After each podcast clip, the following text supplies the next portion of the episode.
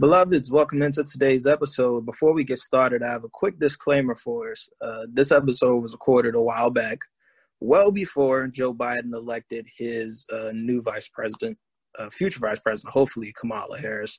Not that that'll shift me or Anthony's political views because he's not a Joe Biden guy. Although I'm not a Joe Biden guy, I'm a get Trump out of here guy. And by default, that kind of makes you a Joe Biden guy. So just want to throw that disclaimer out there because this is a very political conversation, and that's the biggest news that dropped recently. So I don't want that to go unaddressed. So, you know, just that quick disclaimer out there. Enjoy today's episode featuring my man Anthony. Very, very, very good political mind. I think you're going to enjoy this one. All right, tune in. Welcome back to another beautiful episode of Experiment 301. I'm your host, Brother Beloved, also known as Kevin Pierce. I had a real, real special guest on today with. I don't like to get into intellectual arguments with many people. I feel, call me arrogant, I don't care. I feel I'm way too intelligent to engage in conversations that are not based in fact and logic and intellect have gone behind each other. The gentleman on the other side of this call, I've never had that issue. I know if I'm arguing with him, he's not just giving me hot takes. He's giving me some well thought out intellectual shit that really could impact the world. Ladies and gentlemen, let me introduce you to a dear friend of mine. I may butcher his last name. Let's see. I apologize now because enunciation is not my thing. Ladies and gentlemen, put your hands together for Anthony Plagg. Did I let it? You, you got the name. Perfect. Perfect. Yeah, you did. You did. You did. Now it's it's usually the spelling that trips people up because they they think it's like plog or something because of the double A in the yeah, last name. But yeah, you got it. Silent, and I didn't know if it was plot. I ain't know. Nah, I maybe in Europe. It is. I don't know. but here, but here, it's, it's always okay. been pronounced like plague in America. So there we go. There we go. So it's gonna be we're gonna do a little different of a podcast today. A little different. I know usually I'm deep diving and getting all up in my guest business, but today we're gonna go more topic based because again, I love to talk uh, intellectually with my man Anthony. So we're gonna go. First things first, I have to start with this. Joe Biden, at the time we recorded this, I, I, knew it. I was like, we're going right to Biden. We're recording this podcast. A couple days back, Joe Biden decided to let out of his mouth, if you're struggling as to whether to vote for me or Donald Trump, then you ain't black. Yes, he did say that. He said this on the Breakfast Club as his assistant was trying to get him off the mic like three times. He just had to get his shit off. So before I get to my thoughts as the black person in the room, Anthony, I gotta ask you, what what what do, what do we feel? So I've been very vocal about how I don't like Joe Biden. Absolutely. Um, I've been very vocal about that, um, and I've also been very vocal about how I think that our uh, electoral system has failed us, um, and how, and yeah, how how our electoral system has failed us, and how ultimately it's not necessarily the people who get to make decisions, um, but the the political parties and business interests that have penetrated the political system. Um, and you get career politicians that are in there for a very long time. People like Joe Biden, um, Joe Biden and Donald Trump being the two for now. I'm, I mean, I don't think they're going to get rid of Biden. There's a thing on Twitter with a hashtag I saw called "replace Biden," but to be frank with you, I don't think the Democratic Party is going to get rid of. Yeah, I don't think they're going to get rid of Joe Biden. Um, so you're stuck with Biden and Trump as the Democrat and the Republican, and um, yeah, if that's really the the two best candidates that America can provide, then we're in some some serious trouble. Um, just but to give you a little, not, but we know that not to be true though. Like we know that there were better candidates on the ticket both sides. Absolutely. Yeah, they're that's just how yeah. Yeah, again, again, and I have a whole thing where I think that political parties often oftentimes represent business interests. Oh, we'll get um, Don't worry, we'll get Yeah, the whole thing. One, one thing um, at a time. One thing but yeah, just to provide uh, a little historical perspective about Biden and Trump, um, both of them have been, uh, I would argue, have, have been uh, very serious have exhibited very serious racist behavior since the 70s. Um, I did a paper two years ago, three years ago, two years ago, something like that, um, for my writing and public history. I believe it was my writing history class, and I decided to do a historical look at um, two case studies. I decided to study uh, American attitudes of nativism and racism okay. and compare them to some of Trump's history to sort of suggest that Donald Trump himself is explain, both a racist and a nativist using um, historical evidence. For people that don't know the term, I know everyone. Sure, sure, sure. Nativism. Um, nativism, as far as I can describe it, is is very similar to xenophobia. They kind of play into each other.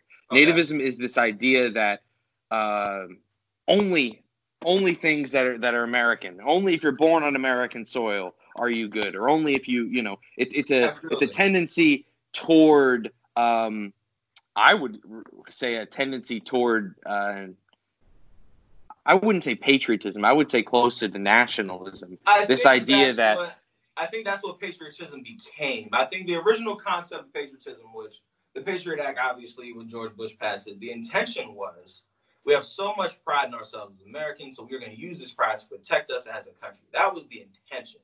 What it became was America for life, fuck everybody else, yada, yada, yada, yada, yada. So it's another thing that our government does, which is a very common theme I'm sure we'll touch on, is intention versus reality.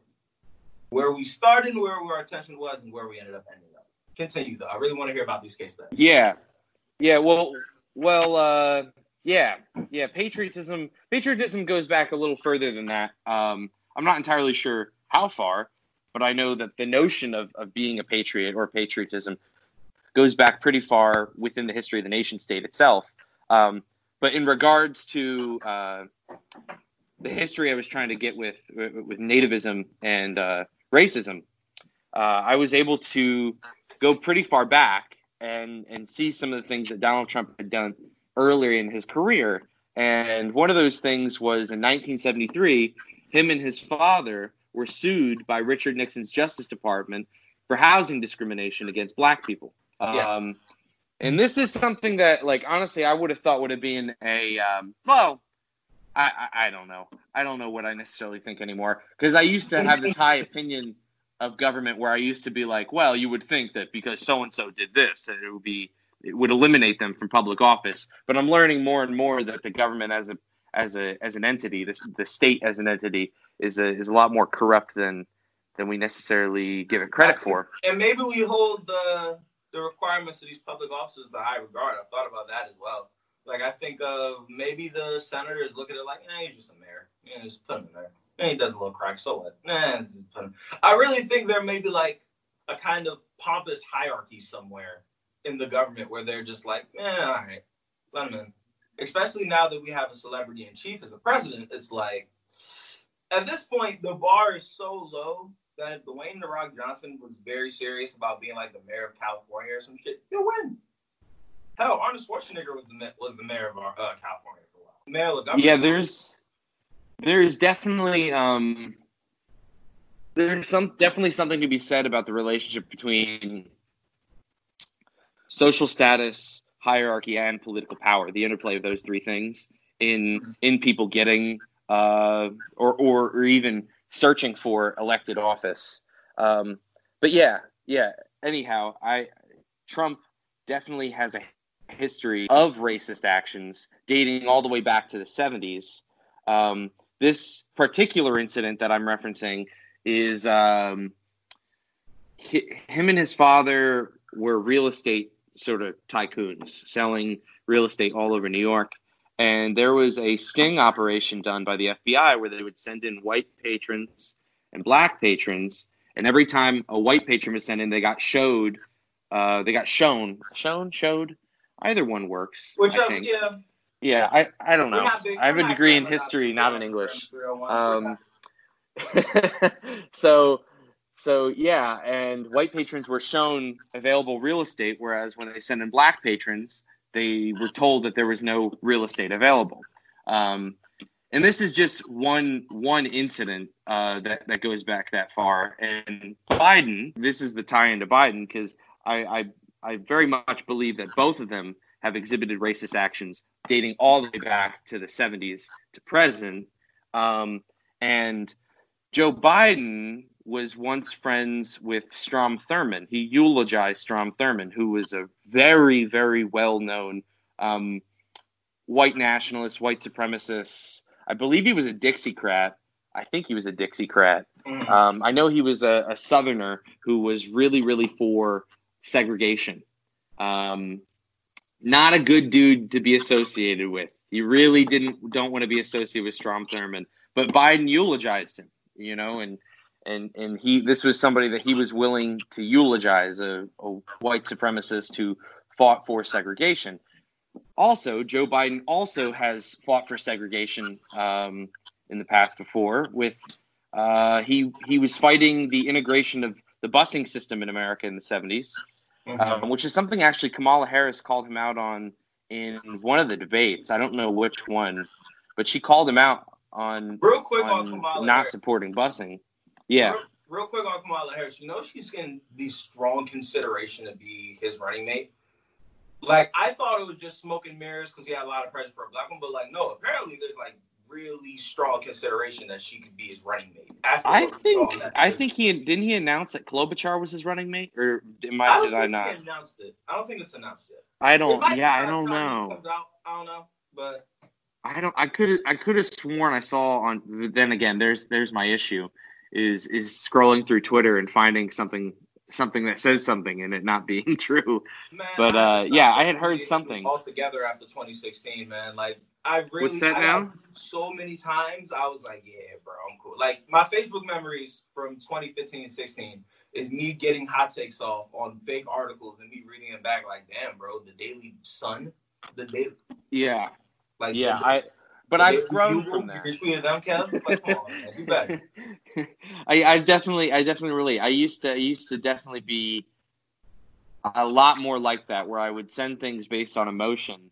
Um, but now I'm getting a little bit better, being like, all right, well, when was this article posted, and realizing yeah. it's older, it's not real, you know. But, what but yeah, Biden. We find on the same topic. Was the right, bias? Right, yeah, right, yeah. right, right, right, right. Where's it from, and all that. Uh, yeah, Biden. Um, Yes, and Biden uh, opposed uh, the integration of busing systems in, in the late 70s. He also was quoted saying, and this is a actual quote from Joe Biden when he was a senator, that he didn't want his kids growing up in a racial jungle, and that is something that Joe Biden has said. Um, he's also, res- by the way, people. Yeah, all of it is. I'm actually I've also I've also posted it all on Facebook, which I've gotten a lot of uh, flack for that. I've gotten some people who are pretty upset about me just simply posting articles, being like, "Hey, so, this is the candidate that you're you you guys are voting so for here. I want to this is the dude." Break because I want to get sure. why you are catching that flag because I am one of those people who give you that flag. It's a very specific. Oh, you're one of the people that give me that I'm flack. I'm one of the people, and we've had this conversation before. Why I give you the flag. So We'll be right back with more Experiment 301. We're going to get right into the flack in a minute. Hello, beloveds. I know a little different of an ad this time, but we're trying to reach out to more companies. So if you are or know someone who is a black business owner, please let them know that there is a podcast that is looking for sponsors. So if you will or are willing to sponsor this podcast, please give me a shout at the KKPEE at gmail.com. That's the KKPEE at gmail.com.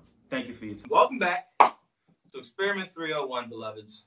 Back with Anthony again. So when we left off, we were talking about him catching flax about talking about Joe Biden.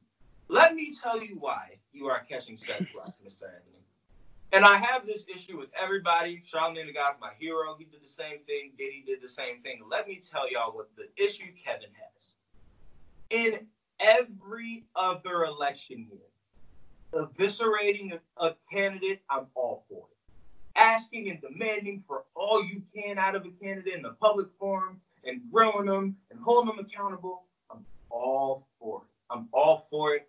I'll be the number one champion. When there's a Democrat in the office, I'm be on their ass to make sure they stay with all these demands they're giving us. I'm for it. I'm with you. I'm with you in the struggle. Let me tell you where you lose.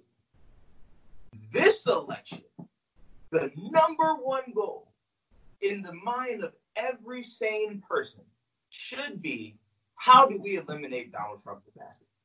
That should be on the mind of everyone. Impeachment is not an option before November. It's not. It's not gonna happen. He's already been impeached. He hasn't been removed. My fault. Remove him. Remove him. Remove him. My fault. My fault. And we know that's not gonna happen. They had to vote. It didn't happen. Right. So we got to vote. And publicly denigrating Joe Biden, who is the only viable option otherwise than Donald Trump. If you're gonna say third party or Green Party, bro, get a fucking grip. We all know that no third party candidate is gonna win an election in the United States. That's just not gonna happen. Well, that is that is ultimately my plan, though, is to vote third party. I just decided recently I'm, that I'm Howie gonna Hawkins. Get, we're gonna get was there, gonna be- I thought, listen, the third party vote thing, you're literally giving votes to the other side. You're voting against your interests if you vote for a third party, because you're voting against the person. You're voting against the person who is closest to your interest. Meanwhile, it's not a vote for that person, which counts as a vote for the other person.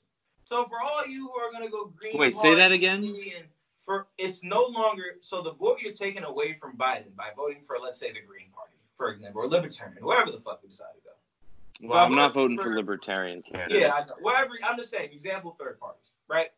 Any third party vote is taken away from. I would think, talking politically, Joe Biden is not your guy. But as far as this election, that's as close you're gonna get, buddy. that's as close you're getting, buddy. And not voting, giving him that vote is a vote for Donald Trump, and I am not comfortable with that. Do I like Joe Biden as a candidate? Absolutely not. Did I like? I just don't president? follow the logic though, because on, if hold if a vote for Go ahead, go ahead. A vote for who is a vote for who? right, right, if a vote for Biden is a vote against Trump, Yes. and a vote for Trump is a vote against Biden, then shouldn't a vote Green Party be a vote against both Biden and Trump? Because that no, because that's not an option that's actually going to fucking win, and we all know that. You're literally throwing your vote away. We all know that. We we're not gonna act like let's not be stupid, bro. Like we when does a third party candidate win the election? When? When's the where's the when? When and how? Well, perhaps it's not necessarily about. Um, perhaps it's more so about ideas, and and getting getting certain ideas more um, traction than they're otherwise getting. Mm-hmm. Because I think I also don't place 100% of my faith in the electoral system. In fact, I think representative democracy has failed us. And I think representative democracy will continue to fail us so long as I'm it's representative. I'm with you. Every other election year, I'm with you. All I'm saying is for this one, for this one time. This is the last time I plan on just voting for a candidate because I don't want the other one in, by the way. So I'm I'm with you, bro. I'm 100% with you. See, 2016 was my last time. I get you. I that, that was my first time voting.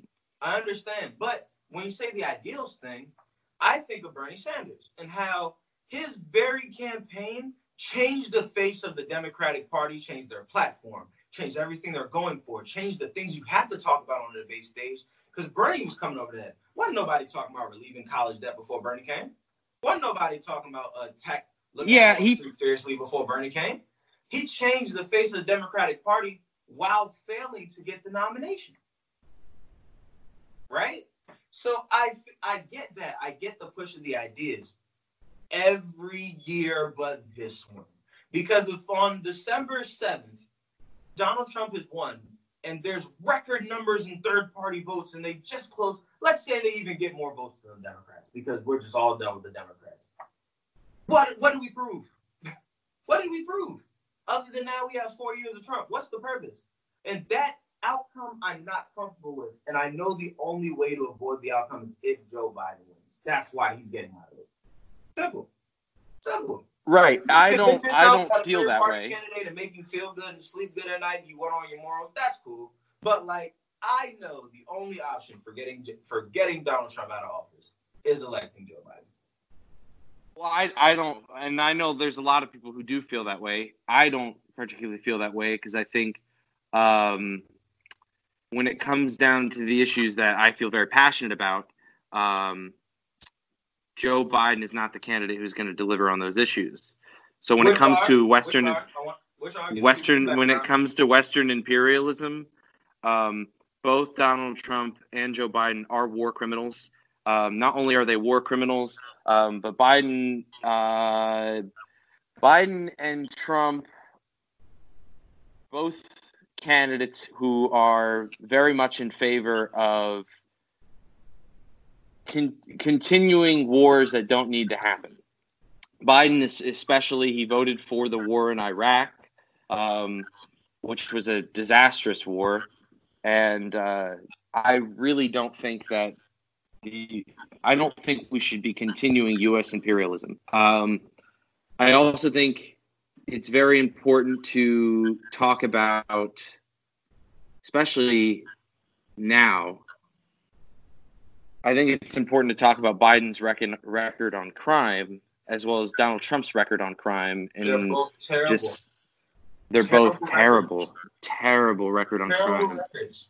And I also don't see criminal justice reform happening under either of them, especially since Biden is somebody who or- helped orchestrate in in in a pretty big way, helped orchestrate uh, the war on drugs in America, and it's it's sort of rise to prominence, which has had all kinds of implications on, I mean, really every marginalized community that has experienced drug use in some way has been hit by the And war listen, on I'll do. I'll do you one better. A lot of these things you're saying about Biden, you could have said about Hillary last election too. Yeah, yeah, yeah, that too. That As too. I, I, I wasn't nearly as common color, I'm radicalized as. I was then. I'm with you. That's where Right. that's my thing. I don't disagree with you, Anthony. Where I disagree is your conclusion of I can't vote for this person. Even if, so, are you comfortable with I vote third party? And I want to get to the imperialism point too uh, later. So I'll put a pin in that.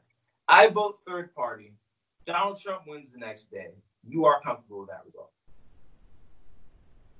I Because that's what's gonna happen if a lot if majority of people take your mentality if they're voting. I don't think Biden is. First off, even if I did vote for Biden, I don't think Biden will win against Trump. I don't think don't Biden. think has a chance anyway. No, and I'll tell you why. It's because every time the Democrats prop up a moderate, they always lose. I mean, they they've done that the, the past few elections. They did it against Bush with John Kerry. John Kerry lost.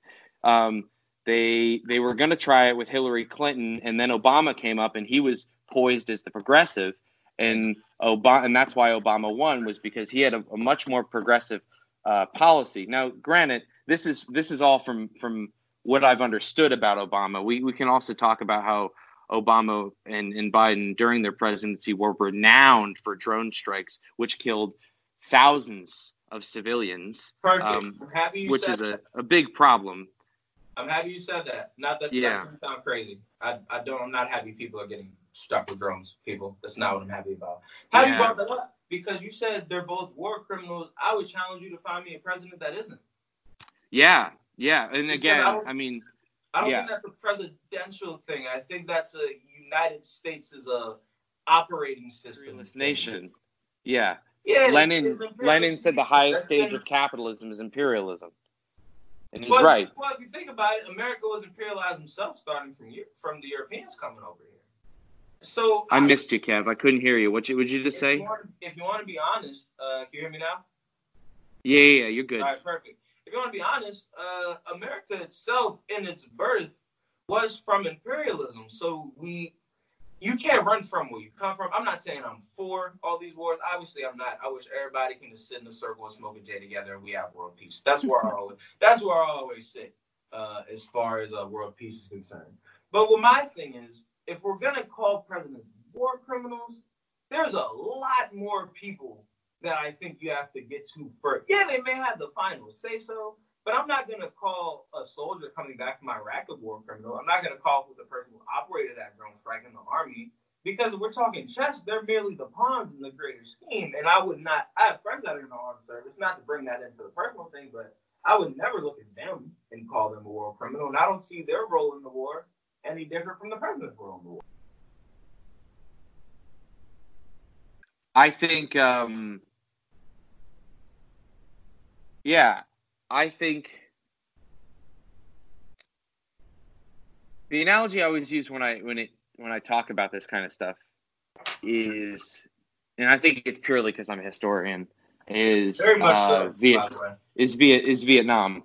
I always go back to Vietnam whenever I think about uh, U.S. imperialism. Whenever I think about uh, the Department of Defense, whenever I think about war crimes in America, uh, you know, for me, looking at Vietnam is kind of where where you see it Mhm. right? Where you had a lot of Americans who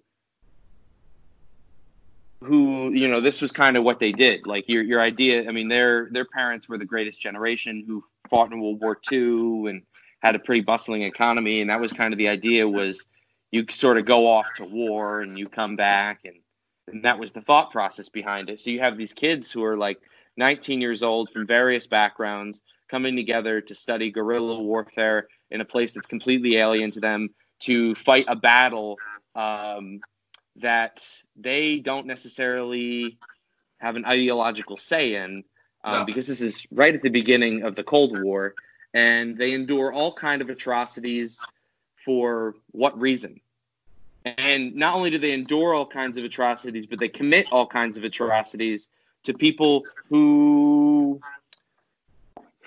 a lot of innocent lives were taken in Vietnam. A lot of people who were in non-combatant roles were, were killed in Vietnam. And uh, Vietnam is uh, one of the largest foreign policy blunders in American history.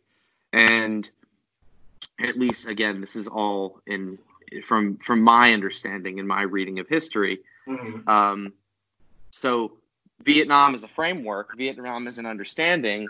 That's why I, I feel like I can really I, I, I can't bring myself to endorse imperialism in America um, because of, of what it looks like for countries who, are, uh, who have been colonized and have been um, hurt by Western imperialism, and also because uh, people who are in the armed service also um, don't benefit from these endless imperialist wars.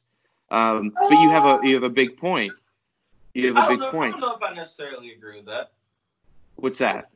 That the soldiers don't ben- there's some ben- there's benefits to joining the army. There's benefits to joining the National Guard, the Navy. There's benefits. There's literally benefits. Yes, yes, yes, yes, yes. There's there's there's scheme- economic incentive, but In I don't think. scheme of American I mean, we live in a capitalist society, my man. Economic incentive is a lot. No, I understand. Yeah, no, I know, and, but that I also think that a lot of people are. Um,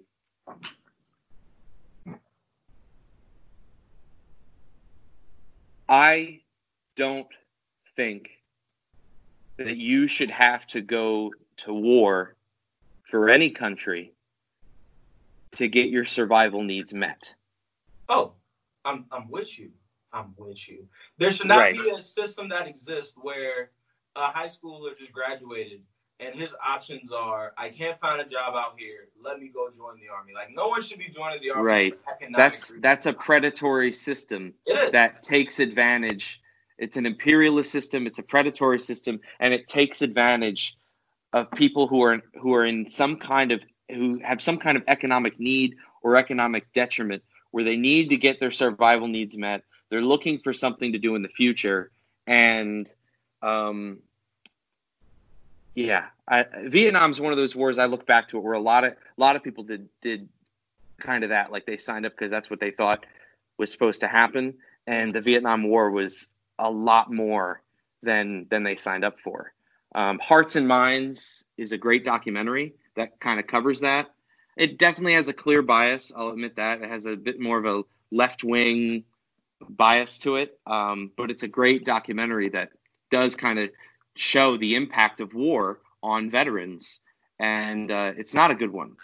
So when it comes when we talk about U.S. imperialism and we talk about war criminals, um, that's just the thing, right? Like, like you, you mentioned you mentioned a lot of people history of the are in, who are in political office are in some way related to some kind of war crime or or putting or putting people to war whether it's not uh, a war crime in and of itself. It's still imperialism in in in a small way. Um, and I think that that's a very serious problem. Is that we have people who have political power who have either who are either guilty of war crimes or are actively going to contribute to U.S. imperialism. And I don't I don't think that that's a good thing at all. I also think when it comes to um, did you want to stay on imperialism or did you want to switch no, it up? Going, keep going, keep going, keep going.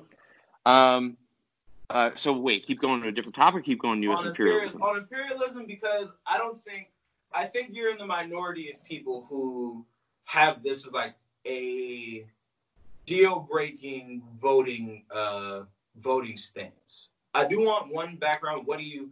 I know you're against the concept of political parties, but what do you consider yourself leaning? What would you consider your political affiliation? And then oh, we'll get back into I'm so glad you asked. I um I actually just joined up with a group. Um, so because of everything that's going on in America with the coronavirus and gone on with um, the government's handling of it, as well as this election and everything that's sort of gone into that, um, I decided to join up with the Democratic Socialists of America. And I joined them with the purpose and the sole purpose of joining the Libertarian Socialist Caucus um, within the Democratic Socialists of America. And uh, libertarian socialism is a wide sort of plethora, a school of thought in socialism that's not associated with the state. It's actually completely against all forms of of hierarchy and um, coercion and um, imperialism. Definitely against imperialism. The state is usually a big one that people are against. Some libertarian socialists consider themselves anarchists. Um, some don't. Some don't. Uh, I'm somewhere. I'm. I'm still trying to figure it out uh, what my political identity is. I know libertarian socialism is a background I feel comfortable with. So you're familiar with the political compass? You've seen it before? I have, but explain for the people that don't know. Sure. Um, maybe if, if you're able to find a picture of it online, oh, put yeah, it in the podcast, that would be great. Like because it's a very simple image. It's got that cross-like image. I yeah. know this is a perfect, perfect display. and you have the left and right axis of the spectrum. It's all about the political spectrum. Political identity, much like every other identity, is kind of exists on this this spectrum. You know, there's no one set way that people can be. We kind of exist in this, you know, milieu of this and that. So left and right is an economic scale. Right is de- defines economic systems that are much more capitalist um, in the way that they function. It's closer to capitalism. And this is, of course, a, a reduction just to kind of touch all the bases of what the political compass test is. Um, but on the left, you have ideologies that are um, more socialist in nature. And I, socialism is a pretty charged word in America. Um, it's one of those buzzwords that people hear and they're like, "Oh, socialism. That's no good. We don't want socialism." There's a lot. Um, there's a lot of that has to do with the Cold War things we were talking about earlier. Oh yeah, and yeah. I can get into the whole the whole Red Scare and all that. And but liberta- libertarian socialism we'll is very different. Too. What's that? We'll save the McCarthyism and we'll expand on mater- uh, imperialism for podcast. Oh yeah. I want you yeah. to finish up the political compass thought. Yeah, yeah, yeah, absolutely. Um, so left is definitely more socialist, and then you have the the top and the bottom here, which is another scale in and of itself, which talks about uh, I believe government style or or governance or, or political style. I'm not entirely certain. Again, my background is in public history, not political science. Um, and that's your major, correct? Yeah, that is. That is. That's what I just got my degree in. It's public public history on, with a dual on. minor. We got to hit the stun button real quick, ladies and gentlemen. Damn. I'm gonna add this the stunts down in uh, post. Y'all know how that go. One more time. Damn. My man Anthony graduated recently from the Stevens University. With yes, I did. A degree in public health. And I, did you say? I mean, my public health. Sorry, public. Or history. public history. Public history. And a double minor, you said? A, a double minor in religion and philosophy. and I'm pretty sure I'm, I graduated magna cum laude. I think. I don't know. I checked the, the, the grades were posted this morning. Grades are posted know. this morning, and I checked my GPA. If my GPA is correct, and if I'm reading it correctly, then I graduated magna cum laude. And so I'm kind of excited about that. One more you know? stuff. Damn. one more. One more. Uh, Just my man. So yeah, it's it's exciting. It's exciting. But po- politics has an interplay between all those three things: history, Absolutely, religion, philosophy. Man. Philosophy is really political philosophy. I've I've done a little like I like to read theory every once in a while. Every once in a blue moon, I read theory, um, and that's how I kind of came to this understanding uh, that I was a libertarian socialist um, because so my political evolution started with the Sanders campaign in 2016, where I first started calling myself a democratic socialist. I was really more of a social democrat, and then um, as the years went on, I began reading a little bit of theory, read a little Marx, uh, read a little Lenin, and uh, oh, keep going. Are you, are you, oh, keep going. Keep going. And uh, then eventually, I found the test, which I knew about and I took it a few times, and I found out I'm closer to the libertarian socialist spectrum, um, which is political thinkers like uh, uh, Peter Kropotkin, or I think it's his name is pronounced Kropotkin. I always say it wrong. It's one of those um, strong Russian names. He was an early anarchist thinker who theorized, first theorized anarcho communism. Um, and then I'm really big on right now um, Murray Bookchin, um, who sort of created a set of ideas that are libertarian socialist, known as communalism. Um, I don't know how to exactly explain it. He also inspired a man named Abdullah Öcalan. I believe that's how you say his last name. Mm-hmm. I've only ever read these names. I've never really heard them read to me because I've only Absolutely. read them. You know, I've experienced it through texting people or reading online. Um, so that makes it difficult for pronunciation. But Abdullah Öcalan is uh, or was, you know, he's still alive. He's just currently in prison, um, which he should be freed. He's he's in prison in Turkey because he is part of the People's Movement in Rojava in Syria so there's all kinds of political turmoil going on in Syria right now. And one of those liberation struggles is um, the internationalist People's Commune of Rojava. And it is a political movement of Kurdish of Kurdish people, people who are are Kurdish, and they're trying to get they're essentially trying to to have a place because they're a, a group that's been very much overlooked by I believe both Syria and Turkey. Mm. I'm I don't understand too much of the struggle, but I do know that Turkey as well as ISIS are both groups that have been causing the, the Kurdish people um, have been causing the Kurdish people. Uh, I guess harm would be the word. Have been doing a lot of harm to Kur- the the Kurdish people, repressing them, um, not allowing them a liberation struggle, and it is a political movement that's going on. They have, uh, I, I, guess you could call it an army. They have an army there that sort of uh, is, you know, taking the fight right to the front lines and trying to liberate the Kurdish people. So those are the the political thinkers that I currently am working with. I'm I'm not nearly as familiar as I should be. I'm very new to this game. Like I realize that I talk about libertarian socialism as if I'm entirely comfortable with it, or as if I have um, a complete awareness of what entails libertarian socialism. But the truth is, is I'm still learning, still very much learning. In I fact, don't think you speak with more fervor than a Democrat would speak about Demo- about being a Democrat, and they don't know all that fully entails. And yeah, I don't think you necessarily need to know everything in order to feel comfortable. Um, feel comfortable with something. Does that make sense? Yeah, uh, you got to know enough that makes you comfortable. You got to know the repercussions. Right. I always say right. Repercussions. The repercussions are right. But the reason I asked uh, about your background and all that is because I want people to know that you're not just spitballing here. These are educated. Like I said before, I don't in- engage intellectual conversation with just anybody. like this man went about the the way of. I hope you're a politician one day. I don't know what your end goal is, but the way of I educated myself on the on why it happened, educating myself on the people's main source of belief, which is religion, and I'm educating myself about the way people think about the world, which is philosophy. So the fact that you're doing all that to make yourself a more well-rounded person is remarkable in my mind. So for me, my follow-up question is: I find back to the political compass thing. I find the people mm-hmm. who move more to the left are people who study pe- are more the people people who think about the good of the people and what will be best for society at large. And the people who are more right leaning are the people who come from more economic or legal background, like business people, bank people, lawyers, people along those lines. Am I off in my assessment, or would you agree with me?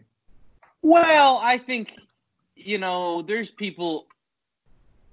I think when it comes to the political identity and all that, I mean, right? So, like intersectionality, talking about you know the intersection of different identities existing in in in one person at, at a time, right? Absolutely. You know how you can be you can have all kinds of intersections in your in your background. So I think I don't necessarily know how true that assessment is. I think you can have people of all different backgrounds who care for the people, um, and then you can have, also have people of different backgrounds who are more concerned with, you know, profit and and, and structures and power hierarchies and all that. There we go. Um, but I think when it comes to the left, because the left being a a more economic understanding, because you have so you have the political compass here, right? Left, right, or at least this is my left right. I don't know if it looks like that on the camera. I'm right here. But it's fine. I'll, I'll work it in post. It's right fine. here, the upper left would be known as the authoritarian left, and that is um, socialism that depends upon a state. And uh, the libertarian left, usually, typically, not all of them, they don't necessarily require a state um, because the notion is that a state is inherently a coercive entity. Um, and we don't need institutions of coercion in society in order to have um, a functional society. I, so I think when it comes to talking about the left, the left definitely is inclined toward. Um, it is it is the left holds popular ideologies for people who have experienced some kind of marginalization, economic detriment, oppression, any of those sort of things I would I would think that the the left is very much, um, I, I guess a, a, home for that. I guess that would be the word I'm looking for. Yeah, a home for all those sort of ideas. Because while the right, uh, it seems I would say it seems that they make their decisions yeah. without that basis, without that background in mind, without the marginalized people in mind. It seems like the marginalized people get left out of most uh, right wing ideals. Well, I think that there's a notion that that there is no such thing as marginalization in in some right wing circles. I think there's a notion that you know, so when we talk about one very clear um, kind of oppression that isn't necessarily talked about as much, but is very clear on the left and isn't clear on the right is uh, the relationship between people who work and people who profit off people who work. Absolutely. Right. So, so in libertarian socialism, or at least my under well, in Anthony's little libertarian socialist, you know, brain, right? I fundamentally believe that all labor is dependent upon labor, meaning that the this this coffee that I'm drinking right now is is uh, dependent upon the labor that goes into actually creating the coffee, but the labor before that that comes from uh, getting the coffee beans from from where they grow, harvesting them. So labor depends upon labor, meaning if we have a society that's created upon labor and we're all working for one another, the notion is is that we shouldn't be too concerned over who owns labor because labor is collectively owned, or at least that's something that uh, Kropotkin talks about in The Conquest of Bread.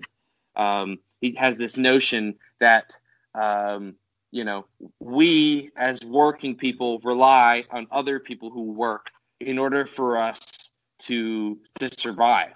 We Absolutely. need each other. We need each other to survive to, to do this work. So for us to privatize our labor and and to you know commodi- commodify that and uh, make profit off of other people's labor, we consider that to be a kind of theft. You know, you're taking something from somebody who genuinely needs it, or you're completely neglecting the fact that we all rely upon each other's labor. So we're in that way, we're all really not getting paid the full value of our labor. And uh, I mean, there's a couple reasons why we don't get paid the full value of our, of our labor. Again, I'm still very new to this, but Marx talks a little bit about it in the Communist Manifesto. Um, and but if you go toward the right, I think one of the largest notions on the right is the notion of uh, private property and and capitalism being the dominant economic system, and, and the notions of owning m- material, owning land, um, all that kind of stuff, and uh, that that can that poses serious serious issues for people who do not have access to wealth, power, and resources. There we go. Um, so yeah, that's how I kind of feel about that. I, so, you know, I like to believe that a lot of people, comes to political identity, a lot of people believe what they believe, believing that they're doing the right thing. Absolutely. I think that that a lot of people, I, I don't I don't think that we would ever assume, willingly believe something people, wrong. I was gonna say, you don't assume that people make their political decisions like, well, fuck gay people, fuck black people. Yeah, That's well, not... there are some. Oh, yeah, some. there are some. There are. Then, there's a majority. And they exist. Like they're assume, they're pretty vocal too. I would like to assume that that is a vocal minority, and that the majority of people are just simply voting their own interests, and their own interests just may not include me in mine. That's the way I like to think about the. Perhaps. But to put a button on all this, I want you to answer one simple question for me. One sure. What is describe matter of fact, give me five things that is on your dream candidates platform that you are going to go to bat for, Mr. Anthony. What is the five plat- things on the platform that this candidate has to have in there to guarantee you a vote? That's a difficult question because just a quick five, just quick five. Well, because the notion of a of a perfect candidate is in some ways antithetical to my political ideas. But yeah, it's kind of it's a little oxymoronic, just a little bit. I don't disagree with with with voting in the context that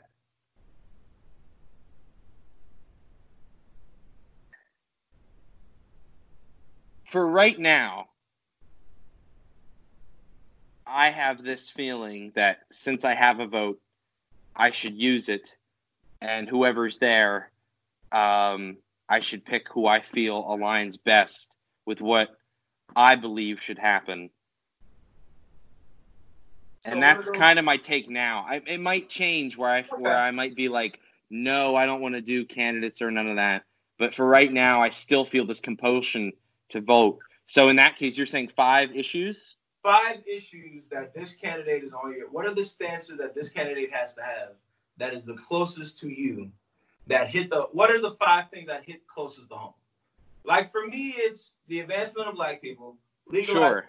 advancement of black people, uh, reforming the criminal justice system, economic equality, reparations, legalization marijuana. Those are my five. Yeah. Those are pretty good five. Like pretty that, good five. That's that's what I'm going to offer it. The closest you are to those five for me, that is how you get Kevin Pierce. Mm-hmm. So I'm asking you the same thing. Not that yeah. you're a perfect candidate, but if you got those five intact, I'm willing to endure a, a pretty good deal of bullshit to make sure those five uh, end up being on the ballot. Sure. Hmm.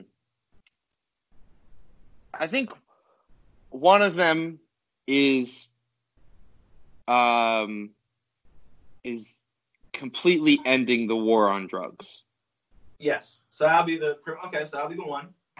That's one of them. Completely ending the war on drugs and everything that imperialism up there as well.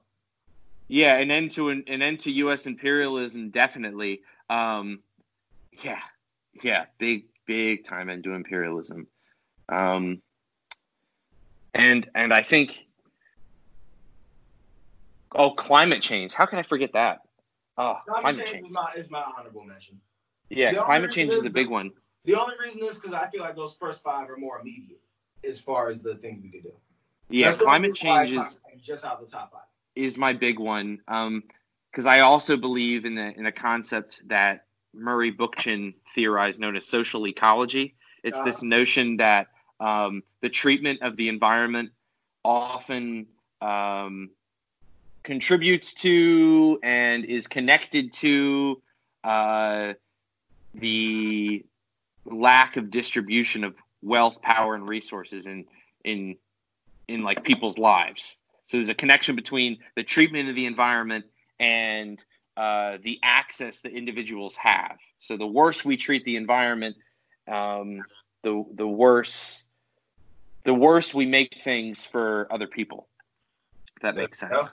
Absolutely. Um, so climate change is a big one. So uh, what's our last? So what's our last two? And then we'll close so I got yeah, I got what do I got? I got ending U.S. imperialism.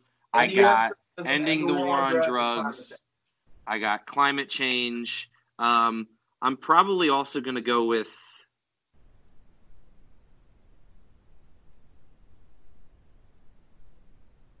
I'm going to go with abolition of both prisons and the police. Can I make that one? Yeah, that'll be one. Yeah. one. Abolition of prisons and police. I actually have um, Dr. Angela Davis's book. I have it on my computer, but I haven't read it yet. It's only 96 pages, so I don't know what good, I'm doing. The good Queen Mother Angela Davis is, is gracing my wall. Yeah, I have her. I do not have the book. I will have her book by the time this comes out. You can get it for free online. Can you really? Send me the link. I need that. Yeah. I need yeah. that right now. Yeah. There's so uh, because the idea that you know left wing people like to share things for free, believing that all things are produced by labor for labor. Um, the Marxist Digital Archive has a whole thing of it has it has uh, I used actually used their stuff in one of my most recent projects. Um, so they have Angela Davis's book. They have uh, books by Huey Newton. They've got all kinds of stuff, there and there's go. also the Anarchist Library. They they do some pretty cool stuff too. So if you're looking for free texts, Links like political texts, below, people. Great, great stuff. Great stuff there. All right. My last, last one, one, my last one, my last one, my last one. Oh, I think. Oh, oh, that would be a good one, wouldn't it? I think my perfect candidate would definitely definitely work towards getting rid of uh, the system of capitalism and working towards something that is uh, more socialistic in nature, more um, more focused on people and the needs of people.